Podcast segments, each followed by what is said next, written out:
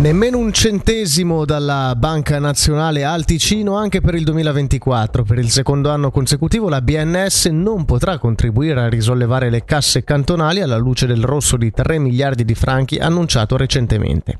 La notizia non semplifica il lavoro del Consiglio di Stato ticinese, chiamato a trovare una soluzione per raggiungere il pareggio di bilancio entro il 2025, anche se era preparato alla notizia.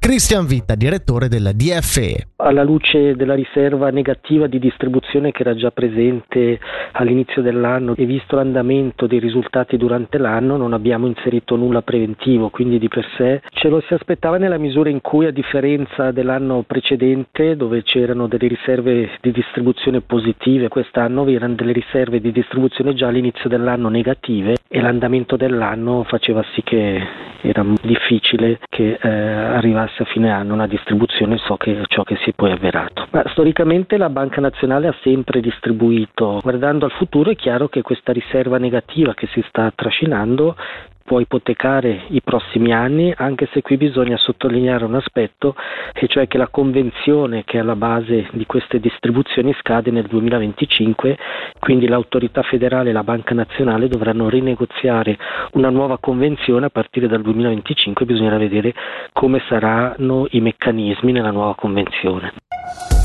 Lugano, l'acquisto dello stabile EFG, ex Banca del Gottardo, dovrebbe approdare in Parlamento a febbraio. L'intento è trasformarlo nella cittadella della giustizia. Progettato da Mario Botta negli anni '80, ha visto la fine della BSI. Alla RSI il gran consigliere Matteo Quadranti ha spiegato che emergevano lacune nel messaggio originario, ma dopo 4 anni di discussioni forse si è giunti a una quadra. Intanto il prezzo dello stabile è sceso da 80 a 76 milioni di franchi.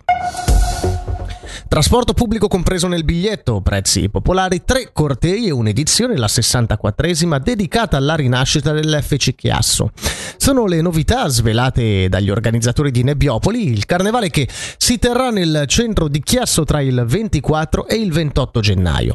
Gli organizzatori, che hanno stimato un indotto alle attività della cittadina di confine intorno al milione di franchi, mirano ad accogliere oltre 45.000 persone. Infine la mete, oggi molto nuvoloso ma asciutto lungo le Alpi e in Engadina, prime schiarite già al mattino, temperatura massima sui 5 gradi.